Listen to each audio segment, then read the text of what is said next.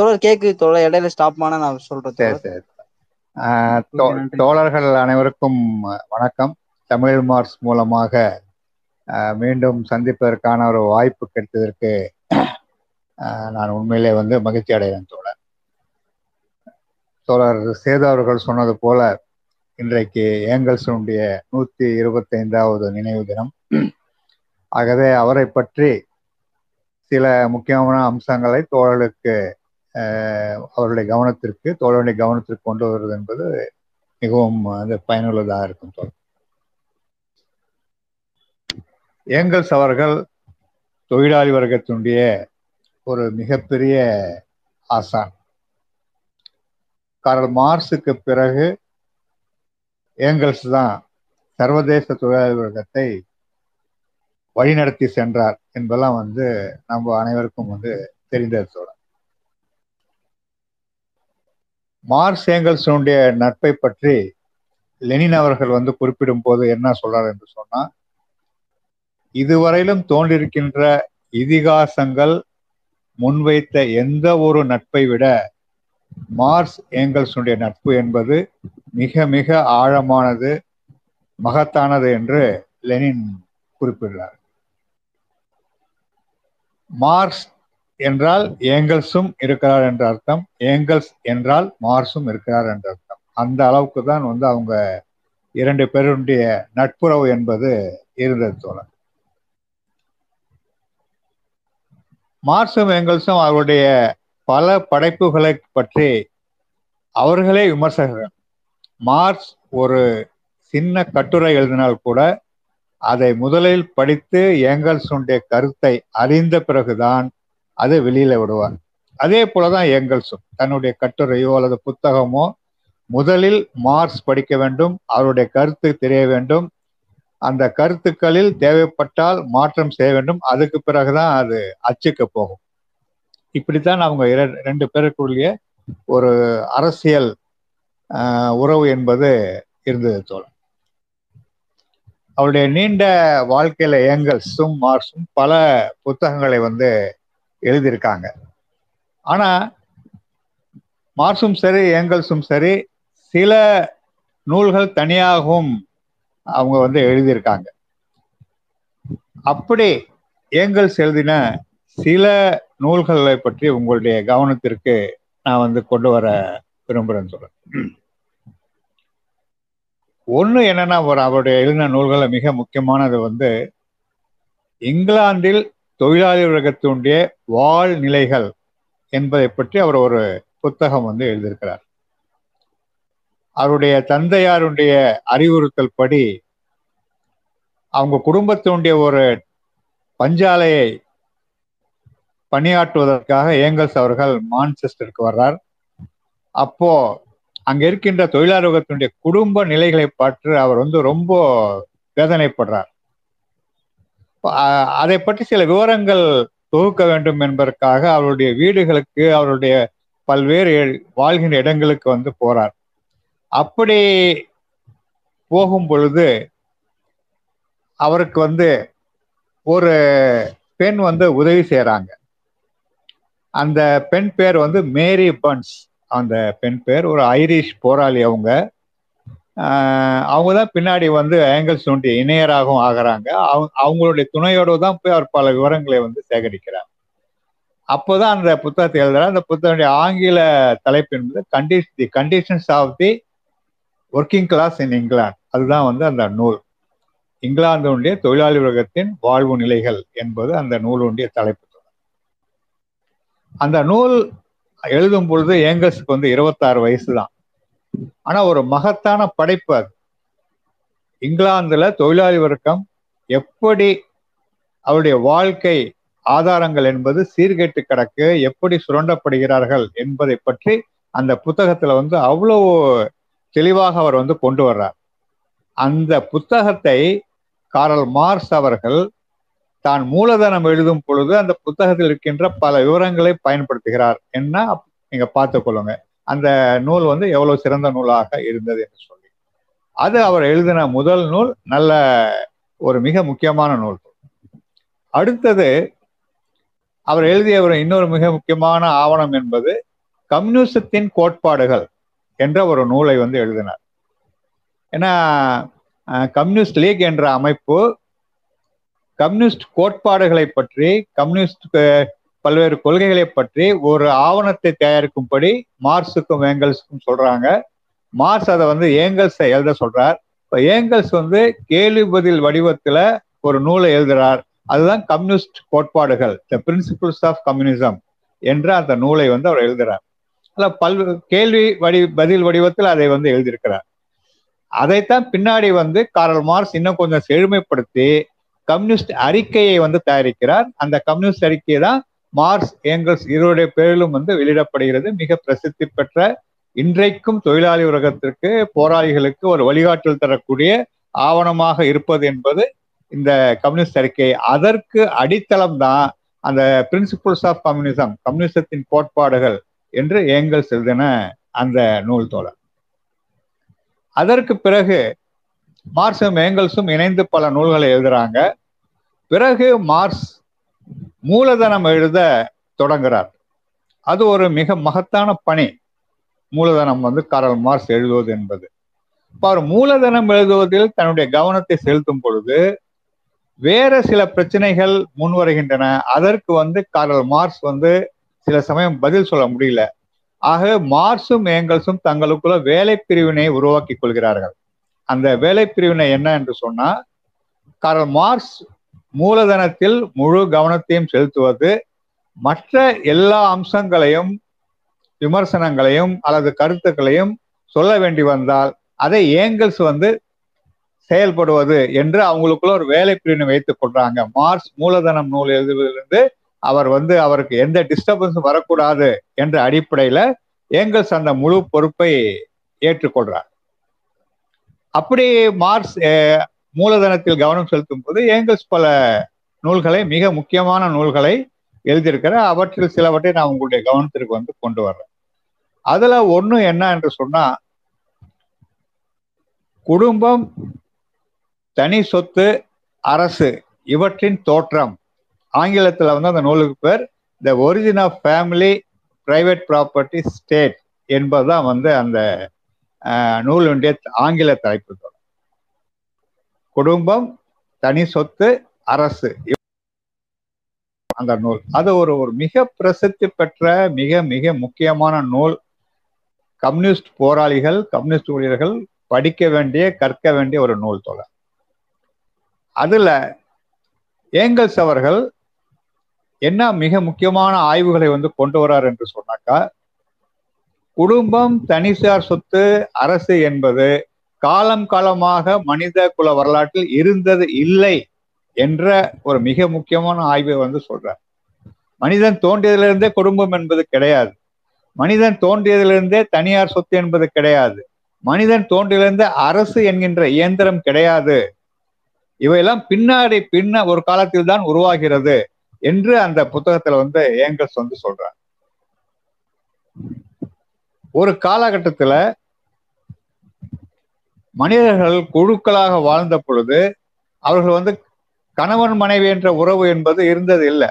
அந்த குழுவில் இருக்கிற ஒரு பெண் எல்லா ஆண்களுக்கும் மனைவியாக இருந்தால், ஒரு ஆண் எல்லா பெண்களுக்கும் வந்து கணவராக இருந்தால், பிறந்த குழந்தைகளை அந்த குழு ஒட்டுமொத்தமாக கூட்டாக வந்து வளர்த்தன. இது என்னுடைய குழந்தை, அது உன்னுடைய குழந்தை என்பது வந்து இருந்தது இல்லை. அப்படிப்பட்ட ஒரு காலகட்டம் பல ஆயிரம் ஆண்டுகள் மனிதர்கள் வந்து வாழ்ந்திருக்கிறாங்க. ஆனா அந்த காலகட்டத்தை தான் வரலாற்றாசிரியர்கள் என்ன சொல்றாங்கன்னாக்கா, காட்டுமிராண்டி காலம் என்று அவங்க குறிப்பிடுறாங்க. ஏங்கல்ஸ் வந்து அந்த விமர்சனத்தை கடுமையாக மறுக்கிறார், அதை வந்து தாடுகிறார். ஏன்னு சொன்னாக்கா, அந்த காட்டுமிராண்டி காலத்தில் தான் பெண்ணுக்கு சம உரிமை இருந்தது. வேட்டைக்கு ஆண்கள் போவாங்க, வேட்டையாடப்பட்ட அந்த மாமிசத்தை கொண்டு வந்து பெண் கிட்ட கொடுத்து பெண் தான் பிரித்து கொடுப்பாள்.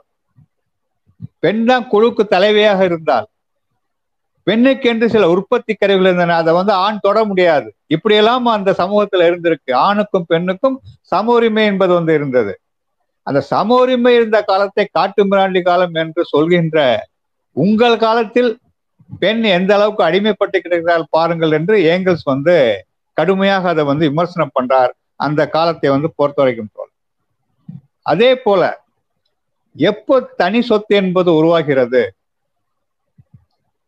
எப்போ உபரி உற்பத்தி என்பது உருவாகிறதோ, அந்த உபரி உற்பத்தியை ஒரு சிலர் தாங்கள் வைத்துக் கொள்வதற்காக பல சூழ்ச்சிகளை செய்கிறார்களோ அப்பொழுதுதான் தனி சொத்து உருவாகிறது. அந்த சூழ்ச்சிக்கு துணையாக தான் அந்த அரசு என்ற அமைப்பு உருவாகிறது என்பதை ஏங்கல்ஸ் வந்து அந்த நூல்ல வந்து குறிப்பிடுகிறார்.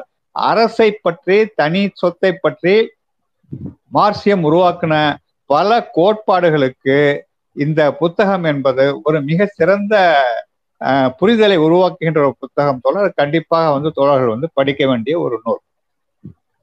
அதே போல அடுத்த புத்தகம் நீங்க எடுத்தீங்க என்று சொன்னா டூரிங்கிற்கு மறுப்பு என்ற ஒரு நூல். அது ஒரு மிக முக்கியமான நூல் ஏங்கல்ஸ் அவர்கள் எழுதினது. டூரிங் என்பது யார், அந்த ஆங்கிலத்தில் அந்த நூலுக்கு பேர் ஆன்டி டூரிங் என்று பேர். டூரிங்கிற்கு மறுப்பு என்று தமிழ் அது வந்து வந்திருக்கு. டூரிங் என்பவர் ஒரு ஜெர்மனிய பேராசிரியர். அவர் திடீர்னு ஒரு நூலை வெளியிடுறார். நூலை வெளியிட்டு என்ன சொல்றாருன்னா, என்னுடைய சோசியலிச கருத்துக்கள் என்பது மார்க்சுடைய சோசியலிச கருத்துக்களை விட மிக சிறந்தவை. நான் சொல்கின்ற கருத்துக்கள் அமலாக்கப்பட்டால் சோசியலிசம் விரைவில் அமலாக்கப்பட்டுவிடும் என்று அவர் வந்து ரொம்ப டாம்பிகமாக ஒரு தன்னை பற்றி வந்து ஒரு இதை வைத்துக் கொள்றார். ஆனா என்ன துரேஷம் என்று சொன்னா, அன்றைக்கு இருந்த ஜெர்மானிய மத்தியதர வர்க்கத்துக்கிட்ட, தொழிலாளி வர்க்கத்தின் ஒரு சிறு பிரிவு கிட்ட அந்த டூரிங்கினுடைய கருத்துக்கள் ஒரு தாக்கத்தை ஏற்படுத்த ஆரம்பித்தது. அப்போதான் வந்து மார்க்சும் ஏங்கல்ஸும் முடிவு செய்து டூரிங்கினுடைய தவறான சோசியலிச கோட்பாடுகளை அம்பலப்படுத்துவது என்று முடிவு செய்யறாங்க. அதற்காகத்தான் அந்த நூல் ஆன்டி டூரிங் என்ற அந்த நூலை வந்து டூரிங்கிற்கு மறுப்பு என்ற நூலை வந்து எழுதுகிறார். அதுல இயக்கவியல் பொருள்மூலவாதம், வரலாற்றியல் பொருள்வாதம், அரசியல் பொருளாதாரம் பொருளாதாரம் எல்லாவற்றையுமே வந்து ஏங்கல்ஸ் வந்து அதுல டீல் பண்றதோட அது ஒரு மிக முக்கியமான நூல் தோல். அடுத்து ஏங்கல்ஸ் எழுதின இன்னொரு மிக முக்கியமான நூல் என்பது என்னன்னா, கற்பனாவாத சோசியலிசமும் விஞ்ஞான சோசியலிசமும்.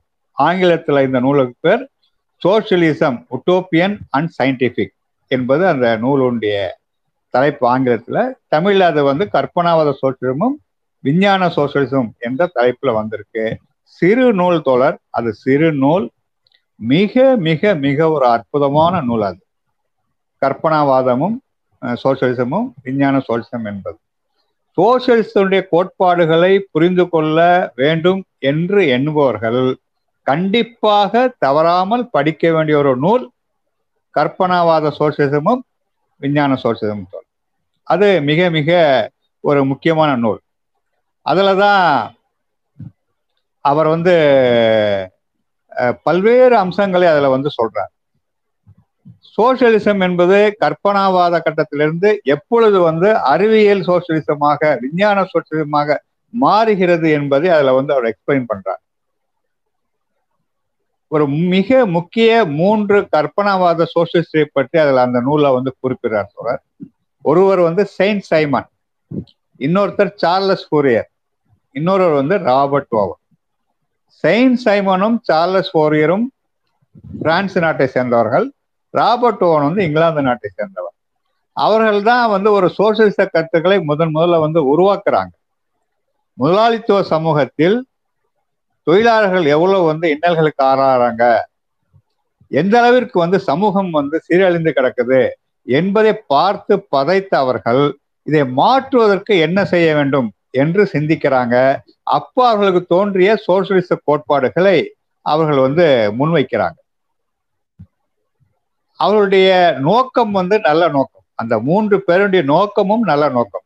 சில சிறந்த கருத்துக்களையும் முன்வைக்கிறாங்க. உதாரணத்துக்கு நீங்க சார்லஸ் ஃபோரியர் எடுத்துக்கொண்டா அவர் தான் முதல்ல சொன்னார் என்னன்னாக்கா, ஒரு சமூகம் எந்த அளவிற்கு முன்னேற்றம் கண்டிருக்கிறது என்று நீ அளவிட வேண்டும் என்று சொன்னால் அந்த சமூகத்தில் பெண்கள் எந்த அளவுக்கு முன்னேற்றம் கண்டிருக்கிறார்கள் என்பதை நீ முதல்ல பாரு. அதை வைத்துதான் ஒரு சமூகம் எந்த அளவுக்கு முன்னேறி இருக்கிறது என்பதை நாம் பார்க்க முடியும் என்று முதல் முதல்ல சொன்னவர் வந்து சார்லஸ் ஃபோரியர் தான். இப்படி பல முக்கியமான கருத்துக்களை அவங்க வந்து சொல்லியிருக்கிறாங்க.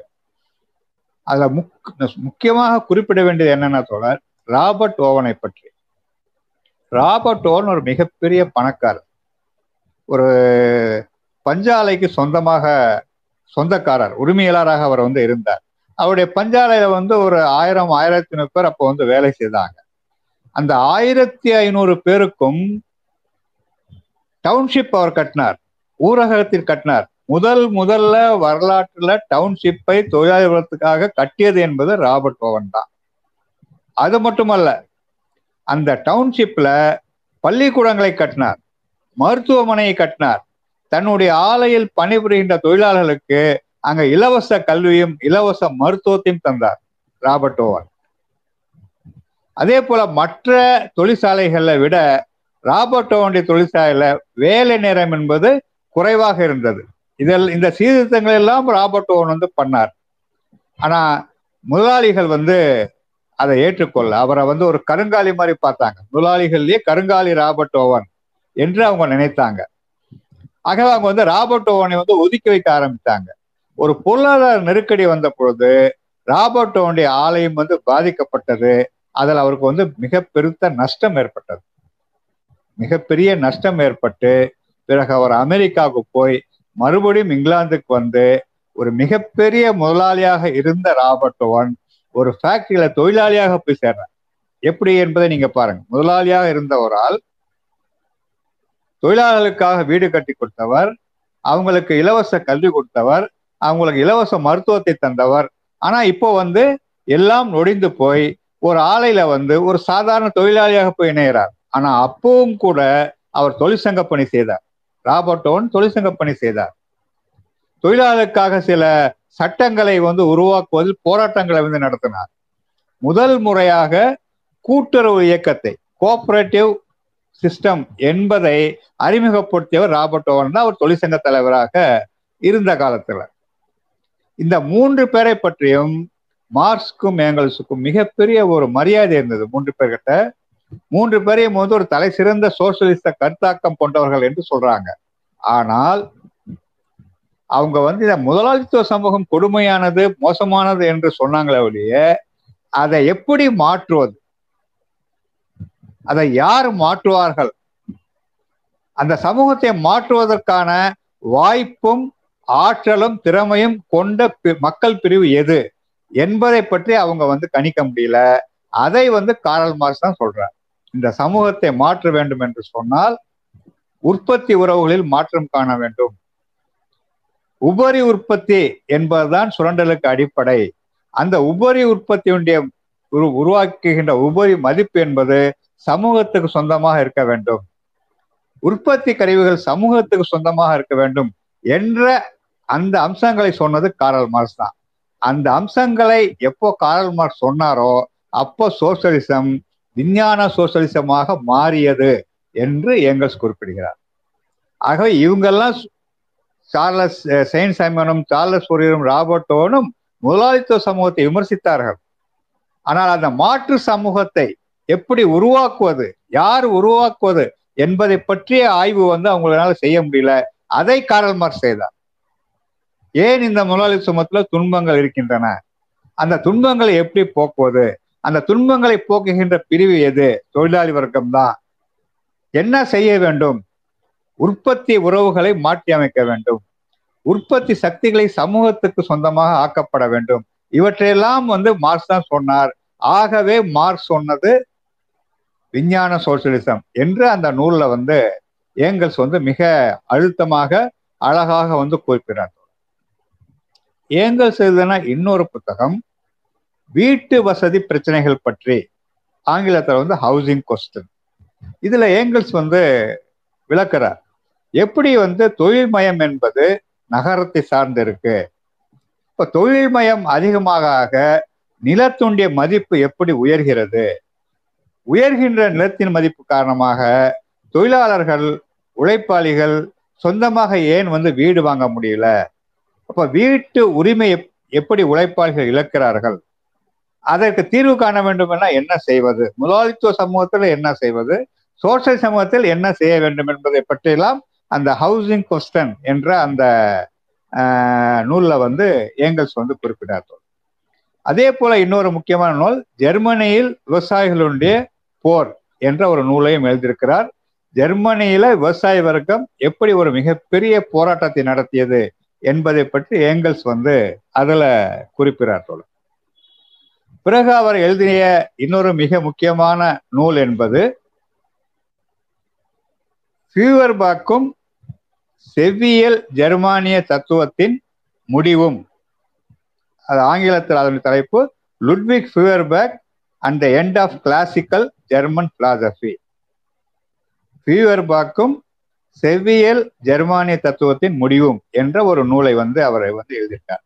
இது ஒரு ஒரு முக்கியமான நூல் தொடர். ஏ எந்த வகையிலிருந்து முக்கியமானது என்று சொன்னால், மார்க்ஸ் ஏங்கல்ஸுடைய தத்துவ கண்ணோட்டத்தை உருவாக்குவதில் ஒரு மிகப்பெரிய தாக்கத்தை செலுத்திய தத்துவ ஞானிகள் இரண்டு பேர் தொடர். ஒருத்தர் ஹெகல், இன்னொருவர் வந்து ஃபியூவர்பாக். ஹெகல் ஒரு தலை சிறந்த தத்துவ ஞானி, இயக்கவியலை வலுவாக முன்வைத்தது அவர்தான். டயலக்டிக்ஸ் என்று நாம் அணை அழைக்கின்ற அந்த இயக்கவியலை வலுவாக முன்வைத்தது என்பது ஹெகல் தான். ஆனா ஹெகல் வந்து ஒரு கருத்து முதல்வாதி. அதனாலதான் மார்க்ஸ் ஏங்கல்ஸ் என்ன சொல்றாங்கன்னா, ஹெகலுடைய இயக்கவியல் என்பது அதனுடைய கருத்து முதல்வாதத்துடன் இணைந்து தலைகீழாக நின்றிருந்தது. நானும் ஏங்கல்ஸும் அதை நேராக நிறுத்தினோம் என்று மார்க்ஸும் ஏங்கல்ஸும் இடத்துல குறிப்பிடுறாங்க. ஆகவே இயக்கவியல் விதிகளுக்கு முழுமையாக வந்து மார்க்ஸுக்கும் ஏங்கல்ஸுக்கும் ஆசானாக இருந்தது என்பது ஹெகல்.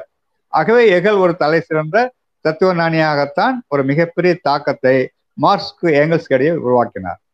ஆனால் ஃபியூவர்பாக் ஒரு பொருள் முதல்வாதி, தலை சிறந்த பொருள் முதல்வாதி. ஒரு இடத்துல வந்து மார்க்ஸ் என்ன குறிப்பிட்டாருன்னா, ஃபியூவர்பாக்குடைய படைப்புகளை படித்த உடனேயே நானும் ஏங்கல்ஸும் ஃபியூவர்பாக்கினுடைய சீடர்களாகிவிட்டோம் என்று சொல்றார். அந்த அளவுக்கு ஒரு மிகப்பெரிய தாக்கத்தை ஃபியூவர்பாக் வந்து மார்க்ஸ் ஏங்கல்ஸ் கிட்ட வந்து உருவாக்கினார்.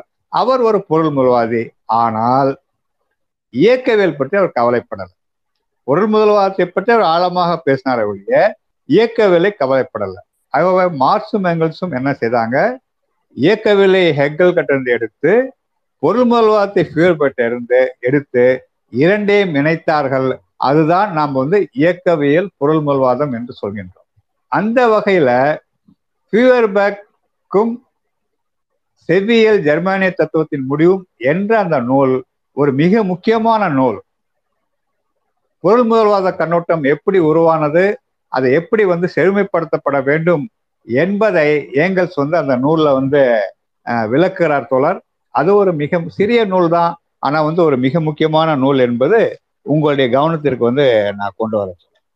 அதே போல வரலாற்றில் வன்முறையின் பாத்திரம் என்ற ஒரு நூலை வந்து ஏங்கல்ஸ் எழுதியிருக்கார். வரலாறு முழுக்க நீங்க எடுத்து பார்த்தீங்க என்று சொன்னா வன்முறை என்பது தொடர்ந்து வந்து இருந்திருக்கு. ஒவ்வொரு சமூக மாற்றத்தின் பொழுதும் வன்முறையும் வந்து சேர்ந்துதான் வருது. எந்த சமூக மாற்றமும் வன்முறை இல்லாமல் வந்ததில்லை. ஆனா வன்முறையை யார் ஏவுகிறார்கள்? ஆளும் வர்க்கங்கள் தான் ஏவுகின்றன. அதனால் பாதிக்கப்படுவது யார்? ஆளப்படுகின்ற வர்க்கங்கள், அதாவது உழைப்பாளி வர்க்கம் தான் பாதிக்கப்படுது. ஆக உழைப்பாளி வர்க்கம் ஒரு குறிப்பிட்ட கட்டத்துல அந்த வன்முறைக்கு எதிராக தங்களை காத்து கொள்ள வன்முறையை கை கொள்ள வேண்டிய அவசியம் இருக்கு. அப்ப அந்த வரலாற்று பாத்திரம் என்பது என்ன என்பது ஏங்கல்ஸ் வந்து அந்த நூல்ல வந்து வன்முறையின் வரலாற்றில் வன்முறையின் பாத்திரம் என்ற ஒரு அந்த நூலை எழுதுகிறார். அதுவும் ஒரு மிக முக்கியமான நூல். அதற்கு பிறகு ஏங்கல்ஸ் எழுதின ஒரு மிக மிக முக்கியமான நூல் என்பது இயற்கையின் இயக்கவியல் என்பது. இயற்கையின் இயக்கவியல் என்பது மிக மிக ஒரு அற்புதமான நூல். இயக்கவியலை ஏங்கல்ஸ் கிட்ட இருந்து நீங்க கற்க வேண்டும் என்று சொன்னால் நீங்க படிக்க வேண்டிய நூல் இயற்கையின் இயக்கவியல் என்பதுதான் தோழர். இயற்கை எப்படி இயக்கவியல் முறையில் செயல்படுகிறது என்பதை அவர் காலத்தில் உருவாக்கப்பட்ட அனைத்து விஞ்ஞான கண்டுபிடிப்புகளுக்கும் ஒரு ஆழமாக படித்தார், கற்றார். அதை வைத்துதான் அந்த நூலை வந்து அவர் எழுதிட்டார். ஒரு இயக்கவியல் விதிகளை, இயக்கவியலுடைய உப விதிகளை, இயற்கை எப்படி செயல்படுகிறது என்பதை மிக மிக மிக ஆழமாக அற்புதமாக அந்த நூல்ல வந்து ஏங்கல்ஸ் வந்து விளக்கியிருப்பார்கள். கண்டிப்பாக தோழர்கள் வந்து அது ஒரு படிக்க வேண்டிய நூல் என்பது இயற்கையின் இயக்கவியல். அதெல்லாம் சில இடங்கள்ல என்ன சொல்றார், நீங்க ஆச்சரியமா இருக்கும். இன்றைக்கு சூழலியல் பாதுகாப்பை பற்றி என்னெல்லாம் நாம் பேசுகின்றோமோ அதை அன்றைக்கே ஏங்கல்ஸ் பேசியிருப்பார். இன்னும் சொல்லப்போனா உலகின் முதல் சூழலியல்வாதி ஏங்கல்ஸ் தான் என்று சொன்னா தப்பே கிடையாது. அவர் பல உதாரணங்களை குறிப்பிட்டார். இத்தாலியில இருக்கின்ற மக்கள் தங்கள் வீட்டுக்கு அருகாமையில் இருக்கின்ற பைன் மரங்களை எல்லாம் வெட்டி விறகுக்காக பயன்படுத்தி கொள்றாங்க. அப்ப ஏங்கல்ஸ் வந்து என்ன சொல்றார், நீங்க உங்க விறகுக்காக அந்த பைன் மரங்களை வெட்டுறீங்களே, அந்த பைன் மரங்கள் இல்லாத காரணத்தினால் வெள்ளம் வந்து நீங்கள் அழிய போகிறீர்கள் என்று சொன்னார். அதே மாதிரி நடந்தது அதே மாதிரி நடந்தது அந்த பைன் மரங்கள் தான் வெள்ள வெள்ளத்தை தடுத்து நிறுத்தின, இந்த வீடுகளை காப்பாற்றின. ஆனா மக்கள் அந்த பைன் மரங்கள்லாம் வெட்டி கொண்டாந்து விறகுக்கு பயன்படுத்திட்டாங்க. அடுத்த வெள்ளம் வந்த பொழுது எல்லா வீடுகளும் அழிக்கப்பட்டன, எல்லா மனிதர்களும் உயிரிழந்தார்கள். ஏன் மரங்களை வெட்டக்கூடாது, ஏன் இயற்கை பாதுகாக்கப்பட வேண்டும் என்பது ஏங்கல்ஸ் வந்து அந்த இயற்கையின் இயக்கவியல் வந்து குறிப்பிடுறாங்க. அவர் இயற்கை பற்றி சொல்லும்போது என்ன சொல்றாருன்னா, நீங்க எந்த அளவுக்கு தேவையோ அந்த அளவுக்கு மட்டும்தான் இயற்கையை வந்து நீங்க வந்து பயன்படுத்த வேண்டும். அதற்கு மேல் நீங்க இயற்கையை பயன்படுத்தினால் இயற்கை உங்களை பழிவாங்கும் என்று சொல்றார். இயற்கை உங்களை பழிவாங்கும். மழையின் மூலமாக, சூறாவளி மூலமாக, அல்லது வந்து பூகம்பம் மூலமாக, பல இயற்கை பேரிடர் மூலமாக இயற்கை உங்களை பழிவாங்கும். ஆகவே இயற்கையை பயன்படுத்தும் போது உங்களுக்கு எவ்வளவு தேவையோ அதை மட்டும் பயன்படுத்துங்கள் என்று சொல்றார். ஆனால் அதே சமயம் இயற்கையை பயன்படுத்தாமல் மனிதகுலம் முன்னேறவும் முடியாது. ஆகவே மனிதகுலம் முன்னேற வேண்டும் என்று சொன்னால் இயற்கையை பயன்படுத்த வேண்டும். ஆனால் அந்த பயன்படுத்துவது என்பது அளவோடு இருக்க வேண்டும் என்று சொல்றார். அப்பவே அவர் என்ன சொல்றாருன்னா, முதலாளித்துவம் வரைமுறை இல்லாமல் இயற்கையை பயன்படுத்தும். எப்ப சொல்றார், ஆயிரத்தி எட்நூத்தி எண்பத்தி ஏழு எண்பத்தி எட்டுலேயே சொல்றார், முதலாளித்துவ வர்க்கம் இயற்கையை வரைமுறை இல்லாமல் பயன்படுத்தும். அப்படி இயற்கையை பயன்படுத்துவது, இயற்கை அழிப்பது என்பது ஒட்டுமொத்த மனித குலத்திற்கே அது பாதகமானது, அதற்கு அனுமதிக்க கூடாது என்று ஏங்கல்ஸ் வந்து அப்பவே சொல்றார். அது சோசியலிஸ்ட் சமூகம் அதை செய்யும் என்றும் அவர் சொல்றார். முதலாளித்துவ சமூகம் செய்யாது, சோசியல் சமூகம் தான் செய்யும் என்று சொல்றார்.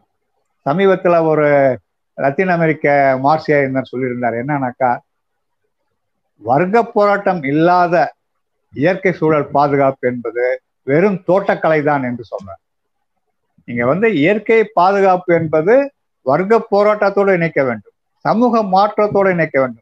சமூக மாற்றத்தோடு வர்க்க போ போராட்டத்தோடு இணைக்கப்படாத எந்த சூழலியல் இயக்கமும் வெறும் தோட்டக்கலை மட்டும்தான், தோட்டக்கலையாகத்தான் அது இருக்கும் வழியே சமூகத்துக்கு பெரிய அளவுக்கு பயன்படாது என்று சொன்னார்.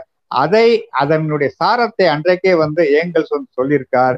கண்டிப்பாக இயக்கவியலை பற்றி நாம் புரிந்து கொள்ள வேண்டும் என்று சொன்னால், இயக்கவியல் விதிகளை புரிந்து கொள்ள வேண்டும் என்று சொன்னால், இயக்கவியலின் உபவிதிகளை புரிந்து கொள்ள வேண்டும் என்று சொன்னால், இயக்கவியலுடைய ஆய்வு முறையை பற்றி புரிந்து கொள்ள வேண்டும் என்று சொன்னால், கண்டிப்பாக இயற்கையின் இயக்கவியல் என்ற அந்த ஏங்கல்ஸுடைய புத்தகத்தை வந்து நாம் கண்டிப்பாக வந்து கற்க வேண்டும்.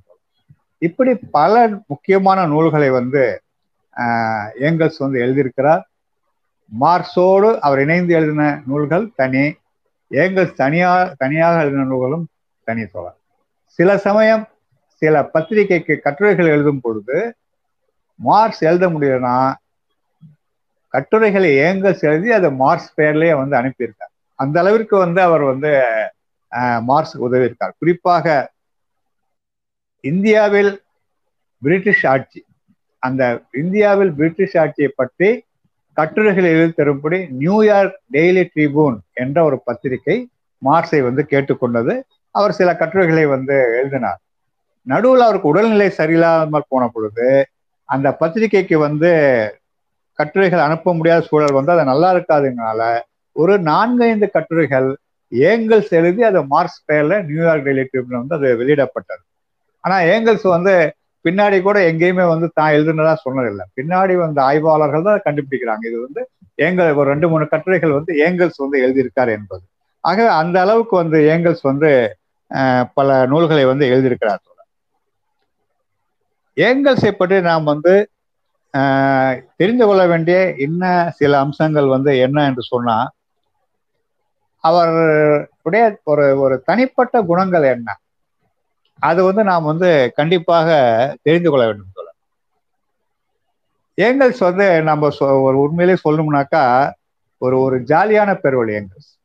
ஜாலியான பெருவழினா எப்பவுமே வந்து சிரித்த முகத்தோடு வந்து நகைச்சுவை உணர்வோடு எதை பற்றியும் அலட்டி கொள்ளாம ஒரு ஜாலியாக வந்து இருக்கிற டைப் வந்து ஏங்கல்ஸ். மாஸ் கூட சீரியஸா இருப்பார் சில சமயம், ஆனா ஏங்கல்ஸ் வந்து சீரியஸா இருக்க மாட்டார். அவர் வந்து ஒரு ஒரு ஒரு ஜாலி டைப் மாதிரி தான் வந்து அவர் வந்து இருந்திருக்காரு. சொல்ல அந்த காலத்துல வந்து ஒப்புதல் வாக்கு மூலம் என்ற ஒரு வடிவம் இருந்தது.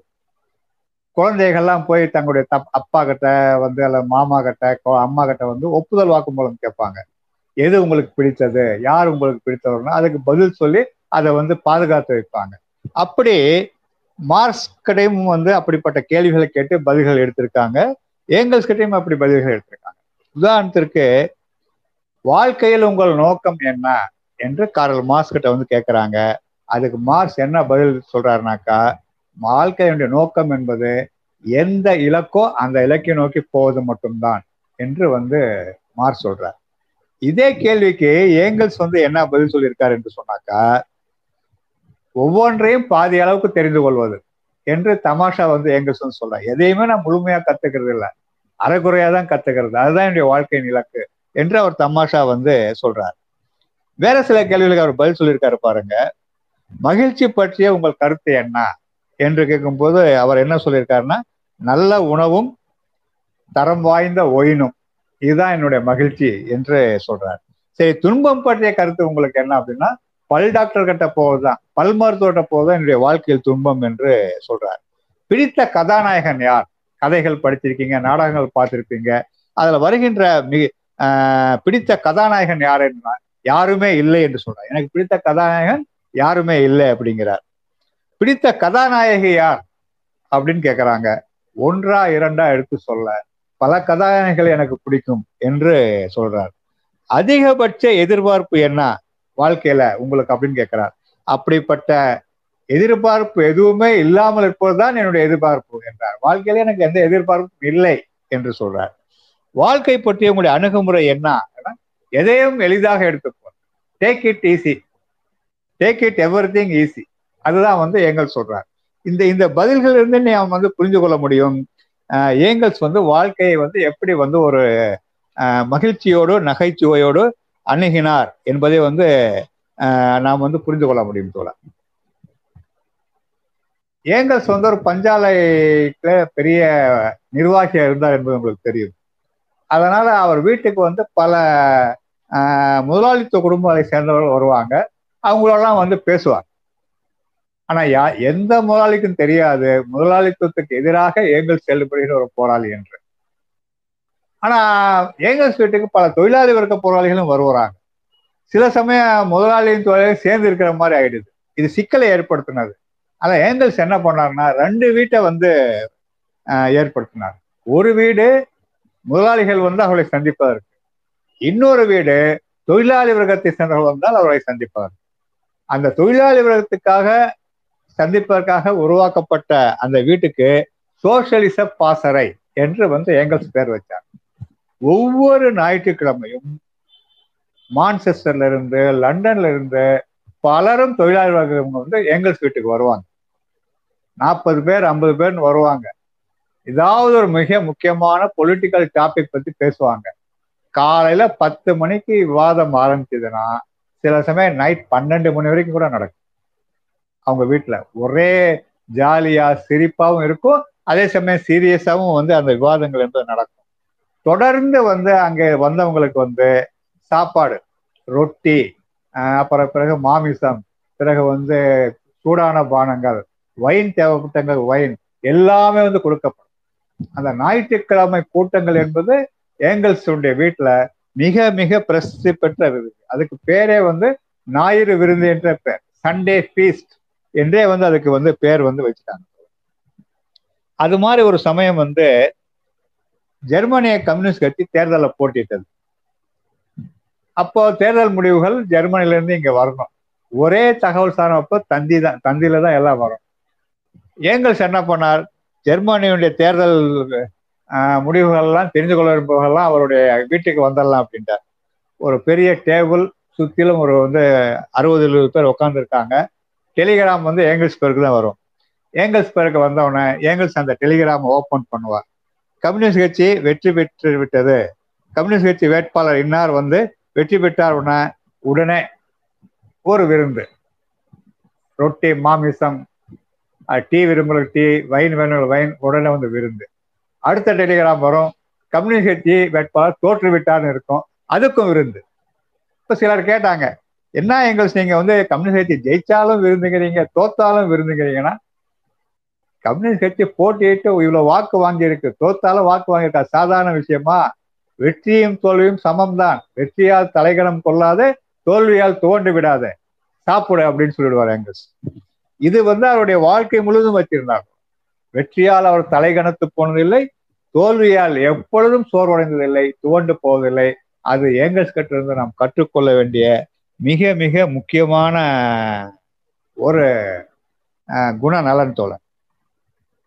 அதே போல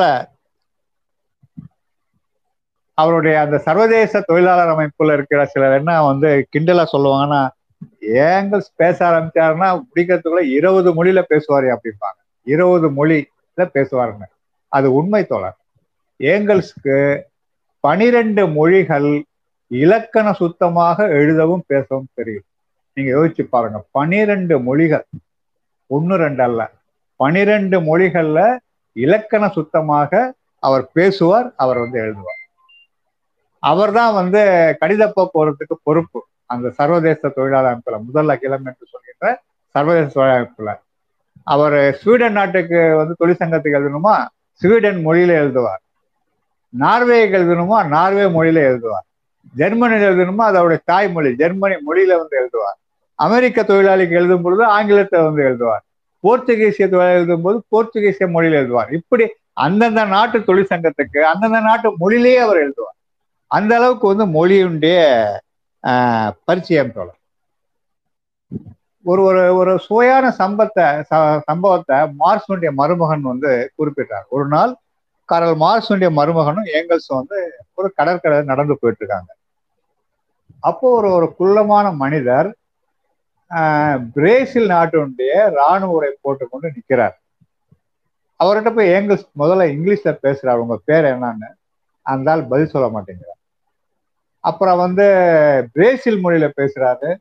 அப்போ வந்து பிரேசில்னா ஸ்பானிய மொழி, ஸ்பானிஷ் மொழியில பேசுறாரு. அப்போ அந்த ஆள் வந்து பதில் சொல்ல மாட்டேங்கிறார். அப்புறம் இன்னொரு மொழியில பேசுறாரு. அப்போ அந்த ஆள் வாய் திறக்க மாட்டேங்கிறார். அப்புறம் வந்து அவர் ஐரிஷ் மொழியில பேசுறாரு எங்கல்ஸ், ஐரிஷ் மொழியில. ஏன்னா அவருடைய வாழ்க்கை இணையர் வந்து ஐரிஷ் மொழியை சேர்ந்தவங்க. ஐரிஷ் மொழியில பேசினவன அந்த ஆள் ஓன்னு அழுதுறான். எங்கல்ஸ்க்கு ஏயா அழுகுறேன்னு, என்னுடைய ஐரிஷ் மொழியை பத்து ஆண்டுகளுக்கு பிறகு ஒரு பேசுவதை இப்போதான் கேட்கிறேன் என்று சொல்றார். அப்போதான் ஏங்கல்ஸ் வந்து மார்க்ஸ் மரமன்ட்டு சொன்னார், இதுதான் மொழியுடைய தாக்கம், மொழி என்பது அவ்வளவு மிக முக்கியமானது என்று வந்து ஏங்கல்ஸ் வந்து சொல்றார். அவருடைய ஆஹ் குரங்கிலிருந்து மனிதன் தோன்றிய வரலாற்றில் உழைப்பின் பாத்திரம் என்பது அவர் என்ன சொல்றார் என்று சொன்னா, இன்றைக்கு மனிதன் மனிதனாக இருப்பதற்கு காரணமே உழைப்பு தான் என்று சொல்றார். உழைப்பு இல்லை என்றால் நவீன மனிதன் இல்லை என்று சொல்றார். வளைந்திருந்த முதுகெலும்பு நேராக ஆய் நாலு கால் பிராணி ரெண்டு கால் கால் ரெண்டு கைகளை கொண்ட மனிதனாக உருவாவதற்கு உழைப்பு தான் காரணம் என்று சொல்றார். விலங்குடைய மூளையிலிருந்து மனிதனுடைய மூளை வளர்ச்சி அடைந்ததற்கு காரணம் அந்த உழைப்பு தான் என்று சொல்றார். மொழி தோன்றுவதற்கும் உழைப்பு தான் காரணம் என்று எங்க சொல்றார் அந்த நூல்ல. அந்த நூல்கள் பட்டியலில் இந்த நூலை வந்து விட்டுட்டேன், எழுதி வச்சு ஆனா விட்டுட்டேன். குரங்கிலிருந்து மனிதன் உருவானதில் உழைப்பின் பாத்திரம் என்பது வந்து அந்த நூல், கண்டிப்பாக அந்த நூலை படிக்கும். அதுல சொல்றார், மொழி என்பது உழைப்பாளிகள் தங்களுடன் பேசிக்கொள்வதற்காக உருவாக்கப்பட்ட தகவல் சாதனம் என்று அவர் மொழியை சொல்றார். அதனால்தான் எந்த மொழியும் தாழ்ந்த மொழி இல்லை, எல்லா மொழிகளும் சமமான மொழிகள் என்று எங்கல்ஸ் வந்து குறிப்பிடுறார். இது வந்து இன்றைக்கு நமக்கு மிக முக்கியம் தோழர். இந்தி வந்து திணிப்பதற்கு, தமிழை சிதைப்பதற்கு, சமஸ்கிருதத்தை புகுத்துவதற்கு மோடி அரசாங்கம் முயற்சி செய்கின்ற இந்த காலத்தில் தமிழை பாதுகாக்க, ஒவ்வொரு மொழியும் பாதுகாக்க, ஏங்கல்ஸுடைய அந்த வார்த்தைகளை நம்ம வந்து கவனத்தில் வைத்துக் கொள்ள வேண்டியிருக்கு. மொழி என்பது உழைப்பு உருவாக்கிய சாதனம். எந்த மொழியும் வந்து தாழ்ந்த மொழி அல்ல, எந்த மொழியும் உயர்ந்த மொழி அல்ல. எல்லா மொழிகளும் சமமான மொழிகள். எழுத்துக்கள் இருந்தாலும் இல்லாவிட்டாலும், வெறும் பேச்சு வழக்கு இருந்தாலும் சரி, மொழி என்பது மொழிதான் என்றுதான் வந்து ஏங்கல்ஸ் வந்து சொல்றார். இன்னொன்று அவருடைய வாழ்க்கையில குறிப்பிட வேண்டிய அம்சம் என்னன்னாக்கா, இப்போ வந்து பல தளங்கள் வந்து விவாதிக்கப்படுது. லிவிங் டுகெதர், திருமணம் செய்து கொள்ளாமல் வாழ்வது, லிவிங் டுகெதர் என்பது சரியா தப்பா, இது ஒரு பெரிய விவாதத்தில் வந்து இது ஒரு பெரிய விவாதமாக வந்து இன்றைக்கு வந்திருக்கு. ஒரு ஒரு ஒரு மணிரத்னம் கூட ஒரு திரைப்படம் சமீபத்தில் எடுத்து, துல்கர் சல்மானும் நித்யா மேனும் நடித்து, அதெல்லாம் ஒரு பெரிய ஹிட் கூட அந்த படமானது. அதை ஒட்டி பல விவாதங்களும் வந்து அது சரியா தப்பாலாம் வந்து நடந்து கொண்டிருக்கு. ஆனால் ஏங்கல்ஸும் மேரி பர்ன்ஸும் லிவிங் டுகெதர்ல தான் இருந்தாங்க. அவங்க வந்து திருமணம் செய்து கொள்ளலை. ஒரு மிக மிக முற்போக்கான வாழ்க்கை வடிவத்தை தான் அவர்கள் வந்து தேர்ந்தெடுத்தாங்க. மேரி பர்ன்ஸ் வந்து நடுவில் கொஞ்சம் நோய்வாய்ப்பட்டு இறந்துட்டாங்க.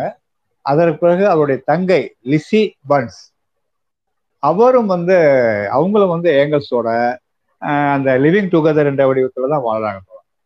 ஆனால் என்னன்னாக்கா, லிசி பர்ன்ஸ் வந்து நோய்வாய்ப்பட்டு இறக்கின்ற தருவாயில் இருந்த பொழுது அவங்க வந்து ஏங்கல்ஸ் கிட்ட வந்து ஒரே ஒரு வேண்டுகோள் வைத்தாங்க. என்னன்னாக்கா, நான் வந்து இறக்கும் பொழுது உன்னுடைய அதிகாரப்பூர்வ மனைவியாக இறக்க விரும்புகிறேன், அதனால என்னை வந்து திருமணம் செய் அப்படி என்று சொல்றாங்க. மரணப்படுக்கையில் இருக்கும்போது தன்னுடைய அணுகுமுறை கொள்கை எதுவாக இருந்தாலும் தன்னோடு வாழ்ந்த ஒரு பெண், அந்த பெண்ணுடைய கடைசி ஆசையை நிறைவேற்ற வேண்டும் என்பதற்காக அவர் வந்து அந்த திருமணம் செய்து கொள்கிறார், வாழ்க்கை ஒப்பந்தத்தை வந்து உருவாக்குறார். ஆகவே வந்து அது ஒரு மிக முக்கியமான அம்சம் சொல்றார் ஏங்கல்ஸுடைய வாழ்க்கையில வந்து இது பண்ணது என்பது. அதே போல ஏங்கல்ஸ்க்கு வந்து குழந்தைகள் கிடையாது. மார்க்சுடைய குழந்தைகள் தான் தன்னுடைய குழந்தைகளாக அவர் வந்து பாவித்தார். அவங்கள வந்து தன்னுடைய குழந்தைகளாக வந்து வளர்த்தார். மார்க்சுடைய குழந்தைகளுக்கு பெண் குழந்தைகள் தான். ஏன்னா ஒரு ஆண் குழந்தை சிறு வயசுல இறந்து போயிடுறாங்க. ஸோ பெண் குழந்தைகள் தான் இருந்தாங்க. பெண் குழந்தைகள் ஏங்கல்ஸ் வீட்டுக்கு வரனாலே ரொம்ப மகிழ்ச்சி அடைவாங்க. ஏன்னா அந்த பெண் குழந்தைகள் ஏங்கல்ஸ் வீட்டுக்கு வந்துட்டாக்கா எல்லா வேலையும் ஒது ஒதுக்கி வச்சிருவாங்க ஏங்கல்ஸ். குழந்தைங்களை கூப்பிட்டு பார்க்கு, போட்டிங், குதிரை சவாரி என்று ஒரு ஜாலியாக வந்து அவங்களுடைய வாழ்க்கை என்பது இருந்தது. மார்க்சுடைய குழந்தைகளுக்கு உண்டான எல்லா செலவுகளையும் ஏங்கல்ஸ் தான் பண்ணார். அது படிப்பு செலவாக இருந்தாலும், மருத்துவ செலவாக இருந்தாலும், எல்லா செலவுகளும் வந்து அவர் தான் பண்ணாரு. அந்த குழந்தைகள் வந்து ஏங்கல்ஸை தான் தன்னுடைய இரண்டாவது தகப்பனராக வந்து அங்கீகரித்தாங்க. இன்னும் சொல்லப்போனா சில சமயம் வந்து மார்க்சுக்கும் அவருடைய புதல்விகளுக்கும் ஏதாவது பிரச்சனை, சண்டை வந்துச்சுன்னா அந்த பஞ்சாயத்து ஏங்கல்ஸ் கிட்ட தான் வரும். ஏங்கல்ஸ் தான் அதை வந்து தீர்த்து வைப்பார். அப்படி ஒரு சம்பவம் நடந்தது. மார்க்சுடைய புதல்விகளில் மிக இளைய புதல்வி வந்து எலனோர் மார்க்ஸ். எலனோர் மார்க்ஸ் பின்னாடி ஒரு மிகப்பெரிய கம்யூனிஸ்ட் போராளியாக, தொழிற்சங்க தலைவராக உருவாகினார். இங்கிலாந்தில் வந்து தையல் தொழிலாளர்கள், பேக்கரி பெண் தொழிலாளர்கள் இவருடைய தொழிற்சங்கங்களை கட்டுவதில் ஒரு மிகப்பெரிய பங்கை வந்து எலனோர் மார்க்ஸ் வந்து செலுத்தியிருக்காரு. எலனோர் மார்க்ஸுடைய தொழிற்சங்கம் கட்டும்போது அவரோடு சேர்ந்து பணியாற்றியவர் தான் அன்னி பெசன்ட் அம்மையார். அன்னி பெசன்ட் வந்து அவரோட சேர்ந்து பணியாற்றிருக்காங்க இளம் வயதுல. அதுக்கப்புறம் தான் ஆன்மீகத்தை தேடி இந்தியாவுக்கு வந்து இங்க அன்னி அன்னிங்கிறது அவங்க பேரு, அன்னி பெசன்ட் என்று அன்னி பெசன்ட் தான் இப்ப பேர் இருந்தது. இங்க வந்துதான் ஆன்மீகவாதியாக மாறாங்க. அவங்க வந்து எலனோர் மார்க்ஸோட சேர்ந்து செயல்பட்டுருக்காங்க. அதே மாதிரி பெர்னார்ட் ஷா, மிகப்பெரிய இலக்கியவாதி, ஆங்கில இலக்கியவாதி பெர்னார்ட் ஷா, ஒரு சோசியலிசவாதியும் கூட. அவர் வந்து எலனோர் மார்க்ஸுடைய மிக நெருங்கிய நண்பர். ரெண்டு பேரும் சேர்ந்து நாடகங்கள் எல்லாம் நடித்திருக்காங்க. அந்த எலனோர் மார்க்ஸுக்கு வந்து ஒரு பத்தொன்பது வயது இருக்கும்போது மார்க்ஸுக்கும் அவங்களுக்கும் ஒரு விவாதம் வந்து வருது.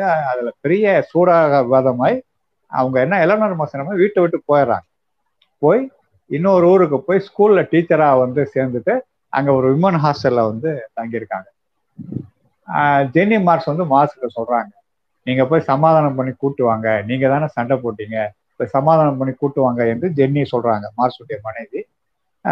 மார்ஸ் வந்து போறாரு, ஆனா எலனோர் மார்ஸ் வர மாட்டேன், உங்க மேல எனக்கு எதுவும் கோபம் இல்லை, பட் நான் இங்க தனியாகவே இருந்துக்கிறேன் அப்படின்னா அப்படின்னு சொல்லிடுறாங்க. அப்புறம் தகவல் ஏங்கல்ஸ் போகுது, ஏன்னா ஏங்கல்ஸ் இவங்க மார்ஸ் அப்போ லண்டன்ல இருக்காரு, ஏங்கல்ஸ் மான்செஸ்டர்ல இருக்காரு. அப்புறம் ஏங்கல்ஸ் தான் போய் எலனோர் மார்ஸ் கிட்ட பேசுறாரு பேசுறாரு உனக்கு ஏதாவது வந்து பிரச்சனைனா வந்து நான் தீர்த்து வைக்கிறேன், நான் பொறுப்பு, வா, நீ வந்து தனியா இருந்தனா மார்ஸ் வந்து ரொம்ப துன்பப்படுவார், மனவேதனைப்படுவார், அவருடைய எழுதுகிற நூல்கள்லாம் பாதிக்கும், தொழிலாளர் உலகத்துக்கு அவர் ஆற்ற வேண்டிய நிறைய பணி இருக்கு, சமூக பணி இருக்கு, அதை பாதிக்கின்ற ஒரு காரணமாக நீ இருந்திராத, வா என்று சொல்லி வீட்டுக்கு வந்து கூட்டு வர்றார். அந்த அளவுக்கு வந்து மார்ஸுடைய குடும்பத்தோடு மார்ஸுடைய புதல்விகளோடு வந்து அவர் வந்து நெருங்கி வந்து இருக்கார். பின்னாடி மார்ஸ்லாம் இறந்து ஏங்கல்ஸ்க்கு வந்து தொண்டையில புற்றுநோய் வந்துடுது. அவருடைய முடிவும் வந்து நெருங்குது. ஆனால் அப்பவும் வந்து ஜாலியா ஜோக் அடிச்சுக்கிட்டு வாழ்க்கையை அனுபவிச்சுட்டு அப்பப்போ வெளியில போயிட்டு ஜாலியா சுத்திட்டு தான் வந்துதான் வேலையை கவனிக்கிறார் ஏங்கல்ஸ். அப்போ ஒரு பெரிய பிரச்சனை வருது, என்னன்னாக்கா ஏங்கல்ஸும் இறந்துட்டா மார்ஸ் ஏங்கல்ஸுடைய படைப்புகள் யாருக்கு சொந்தம் என்பது ஒரு பெரிய கேள்விக்குரிய பிரச்சனையாக வருது. ஜெர்மானிய கம்யூனிஸ்ட் கட்சி என்ன சொல்லுதுனாக்கா அது ஜெர்மன் கம்யூனிஸ்ட் கட்சிக்கு தான் சொந்தமா இருக்கணும், ஏன்னா கார்ல் மார்க்ஸும் எங்கல்ஸும் ஜெர்மனி நாட்டை சேர்ந்தவர்கள். இன்னைக்கு உலகத்துல இருக்கிற கம்யூனிஸ்ட் கட்சியில பெரிய கம்யூனிஸ்ட் ஜெர்மனி கம்யூனிஸ்ட் கட்சி தான். ஆகவே அந்த படைப்புரிமை ஜெர்மனி கம்யூனிஸ்ட் கட்சிக்கு வர வேண்டும் என்று அந்த கட்சியுடைய பொதுச் செயலாளர் தோழர் ஆகஸ்ட் பேபல், மிகப்பெரிய கம்யூனிஸ்ட் தலைவர், அவர் வந்து சொல்றார். ஆனா எலனோர் மார்க்ஸ் வந்து அதை ஏத்துக்க மாட்டேங்கிறார். எலனோர் மார்க்ஸ் வந்து அது எப்படி வந்து நீங்க வந்து ஜெர்மானியர்கள் என்று மார்க்ஸ் ஏங்கல்ஸும் சொல்ல முடியும்? மார்க்ஸும் ஏங்கல்ஸும் தங்களை உலகத்தின் குடிமக்கள் என்று சொல்லி கொண்டார்கள். எந்த தேசத்தின் குடிமக்கள் சொல்லல, ஜெர்மானியன் சொல்ல, இங்கிலாந்து சொல்ல, we are citizens of world, உலகத்தின் குடிமக்கள் என்று சொல்றாங்க. ஆகவே வந்து ஜெர்மானிய கம்யூனிஸ்ட் தான் சொந்தம் என்று சொல்வது ஏற்றுக்கொள்ள முடியாது அப்படின்னு எலனோர் டிஸ்பியூட் பண்றாங்க. ஏங்கல்ஸ் முன்னாடி அந்த பிரச்சனை வருது, எப்படி இதை தீர்ப்பது? ரெண்டு மூணு மாசமா ஜெர்மானிய கம்யூனிஸ்ட் கட்சிக்கும் எலனோர் மாசம் இந்த டிஸ்பியூட் வந்து சிக்கலாயிட்டு இருக்கு. கடைசியா ஏங்கல்ஸ் என்ன பண்றாரு என்று சொன்னாக்கா, மார்க்ஸ் எழுதிய தனிப்பட்ட முறையில் எழுதிய நூல்கள் படைப்புரிமை அனைத்தும் எலனோருக்கும் எலனோருடைய தமக்கை, அவங்க ஒருத்தங்க இருக்காங்க, அவங்களுக்கும் ரெண்டு பேருக்கும் என்று சொல்றாங்க. தன் பேரில் எழுதிய புத்தகங்களும் மார்க்ஸும் ஏங்கல்ஸும் கூட்டாக எழுதிய புத்தகங்களும் அவற்றின் படைப்புரிமை ஜெர்மன் கம்யூனிஸ்ட் கட்சிக்கு சொந்தம் என்று உயிர் எழுதி வச்சாங்க.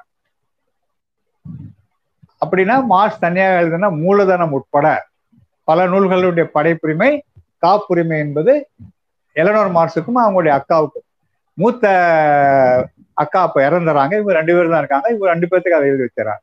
தான் தனது பேரில் எழுதிய புத்தகங்களையும் மார்க்ஸும் ஏங்கல்ஸும் ஜாயிண்டா கூட்டாக எழுதிய புத்தகங்களும் அதை வந்து ஜெர்மன் கம்யூனிஸ்ட் கட்சிக்குன்னு ஏங்கல்ஸ் எழுதி அப்புறம் தான் வந்து அவர் இறந்து போறாரு. அவர் இறந்த பிறகு இறப்பதற்கு முன்னாடி அவர் ஒரு உயில் எழுதி வச்சார். என்னன்னாக்கா, அப்ப பொதுவாக வந்து மேற்கத்திய நாடுகள்ல உடலை வந்து அடக்கம் தான் செய்வாங்க. ஆனா ஏங்கல்ஸ் என்ன சொல்றாருன்னா, தன் உடலை வந்து அடக்கம் செய்யக்கூடாது, தன் உடலை வந்து எரிக்க வேண்டும், எரித்த அந்த சாம்பலை கடலில் கலக்க வேண்டும் என்றுதான் அவர் வந்து உயிர் எழுதி வச்சு இறந்துறார். அவருடைய விருப்பப்படியே அவருடைய உடல் எரிக்கப்படுது. அந்த எரிக்கப்பட்ட அந்த சாம்பலை எலனோர் மார்க்ஸும் லெஸ்னர் என்று சொல்கின்ற ஒரு மிகப்பெரிய போராளி அன்றைக்கு இங்கிலாந்துல இருந்தார், அவங்களும் இன்னும் ரெண்டு மூணு பேர் சேர்ந்துதான் ஒரு படகுல போய் கப்பல் நடுக்கடல போய் அந்த அஸ்தியை வந்து கலைச்சிட்டு வராங்க. அப்படி வந்து ஏங்கல்ஸ் வந்து ஒரு மகத்தான வாழ்க்கை வந்து வாழ்ந்திருக்கிறார். அவர்கிட்ட இருந்து கற்றுக்கொள்ள வேண்டிய பல அம்சங்கள் நமக்கு வந்து இருக்கு. ஒரு கம்யூனிஸ்ட் போராளி என்ற முறையில் அவர் வந்து மார்க்சியத்தை விளக்குகின்ற முறையை நாம் வந்து கற்றுக்கொள்ள வேண்டும். தனிப்பட்ட வாழ்க்கையிலும் அவர் வந்து எப்படி வந்து உதாரணத்துக்கு வெற்றிகள் வந்தால் தலைகணம் இல்லாமல், தோல்வி அடைந்தால் தோழாமல், வாழ்க்கை எதையுமே வந்து சுவாரஸ்யமாக எடுத்துக்கொண்டு விசனப்படாம வாழ்க்கையை சுமையாக கருதாமல் வாழ்ந்த அந்த பாங்கு என்பது, அவருடைய தியாக மனப்பான்மை என்பது மாஸ் குடும்பத்திற்கும் மற்ற போராளிகளுக்கும் வந்து அந்த தியாக மனப்பான்மை என்பது இவையெல்லாம் நாம் வந்து ஏங்கல்ஸ் கற்றுக்கொள்ள வேண்டிய அம்சங்களை சொல்ல ஏங்கல்ஸுடைய இந்த நினைவு தினத்தில் நாம் ஏங்கல்ஸை போட்டோ அவரிடமிருந்து கற்றுக்கொள்ள முயற்சி செய்வோம் என்று கேட்டு வாய்ப்புக்கு நன்றி கூறி முடிச்சுக்கிறேன். நன்றி, வணக்கம்.